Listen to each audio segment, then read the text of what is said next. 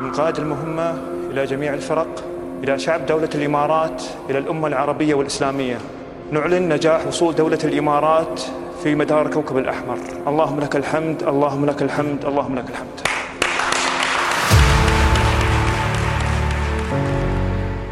إذا ما فكرت يوما بالحداثة والتطور المتعلق بالدول فلعل أول دولة ستخطر في بالك هي دولة الإمارات العربية المتحدة. كيف لا؟ وهذه الدولة قد بلغت عنان السماء فوصلت للمريخ وتحدت أبراجها السحاب. لكن هل تعتقد أنك تعرف دولة الإمارات حقا؟ لعلك تدرك الصورة المعاصرة التي تشاهدها اليوم. لكن خلف هذا كله يقبع تاريخ عميق وعميق جدا لا يمكنك تصوره. نشأة دولة الإمارات العربية المتحدة من عصور التاريخ القديم إلى الفضاء. بوظبي هكذا ينطق أهلها اسمها في التاريخ القريب نسبيا. كان سكان هذه الجزيرة التي تمتد إلى اليابسة يزاولون عدة مهن لكسب قوت يومهم. فكان الاعتماد الأساسي على رعي الإبل وصيد الأسماك واللؤلؤ حيث كان أهل الإمارة يعيشون في مناطق العين وواحات لواء في منطقة الظفرة. في مطلع الثلاثينيات كان الوصول للمدينة ليس بالأمر السهل. فكان من يريد وصولها يمر بطريق الصحراء شرق مدينة العين فكانت وسيلة النقل المتاحة حينها هي الجمال والسيارات في بعض الأحيان. أواخر الأربعينيات كان حال أبو ظبي بسيطا جدا خاصة في ظل انتشار اللؤلؤ الصناعي مما شكل أزمة حقيقية لأهل أبو ظبي. فكانت أسواق المدينة صغيرة ومخصصة لأهلها حيث كانت تتوفر على سلع قليلة مستوردة والباقي كان من إنتاج سكان المدينة أنفسهم. في الخمسينات والستينات كان التجار من بلاد الهند والدول الأوروبية قد بدأوا بالفعل بتوسيع تجاراتهم هناك لما عرفوه عن سكان المنطقة من حسن الأخلاق والمعاملة الجيدة والأمانة الأمر الذي زاد من السمعة الممتازة لصناعة السفن في أبو ظبي. ليتسلم المغفور له بإذن الله تعالى الشيخ زايد بن سلطان آل نهيان طيب الله ثراه مقاليد الحكم في الإمارة في أغسطس عام 1966 وصولا للسبعينات. وفي مطلعها تحديدا حدث حدث أقل ما يقال عنه أنه غير وجه المنطقة.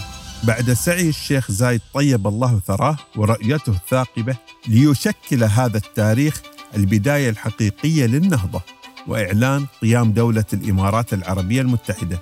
بعد تفجر الأرض بالخيرات وظهور النفط في المنطقة كان هذا الحدث بقدر ما هو جيد فهو تحد في نفس الوقت ويحتاج الإدارة الصحيحة والرؤية البعيدة وهذا ما كان عليه المغفور له الشيخ زايد. ليبدا بعد هذا الحدث بتدوير عجلة التطوير وبناء الإمارة ووضع أساسات لها لتكمل المسيرة جيلا بعد جيل.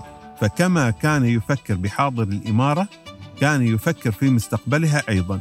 فقاد الشيخ زايد طيب الله ثراه هذه المرحلة بحنكة وحكمة بالغة وعزيمة لا تلين لتتحول على يده أبو ظبي إلى ورشة عمل عملاقة. لا تهدأ ولا تستكين إلا بإنجازاتها. فقد تحولت هذه المنطقة إلى واحة غناء تنعم بالخيرات على أهلها وعلى العالم بشكل كامل.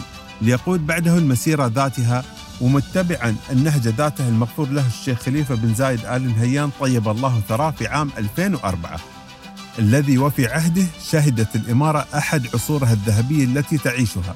فمن إمارة صغيرة على الساحل إلى أحد أكثر الوجهات الاقتصادية والسياحية على ظهر الكوكب. لتشهد العمران الحديث والتعليم الذي يعد من أحد الأعلى المستويات في العالم. كما الاستثمارات والتسهيلات التي تقدمها الدولة بغية إتاحة الفرص للإماراتيين والمقيمين على حد سواء. وليس فقط الاقتصاد والسياحة التي تميز إمارة أبو ظبي بل القانون والعدل. فالكل يخضع تحت سيادة القانون في الإمارة والأمن والأمان اللذان تنعم بهما لتصنف الإمارة بأنها أحد أكثر الأماكن أمانا على سطح الأرض. ويكون الشيخ محمد بن زايد آل نهيان الحاكم الجديد للإمارة ورئيسا للدولة الصاعدة والذي من خلال مسيرته نعرف أنه سيكون على نهج والده وأخيه طيب الله تراهما في العدل والتنمية والتطور. ومع كل هذا التطور السريع والملحوظ حافظ أهل أبو ظبي على عاداتهم وتقاليدهم الأصيلة خاصة الترحاب والضيافة فيميل السكان إلى استعمال عبارات طويلة للترحيب بالضيف والمواية بغية إعطائه شعورا بأنه ليس غريبا بينهم ويقدمون التمر مع القهوة العربية.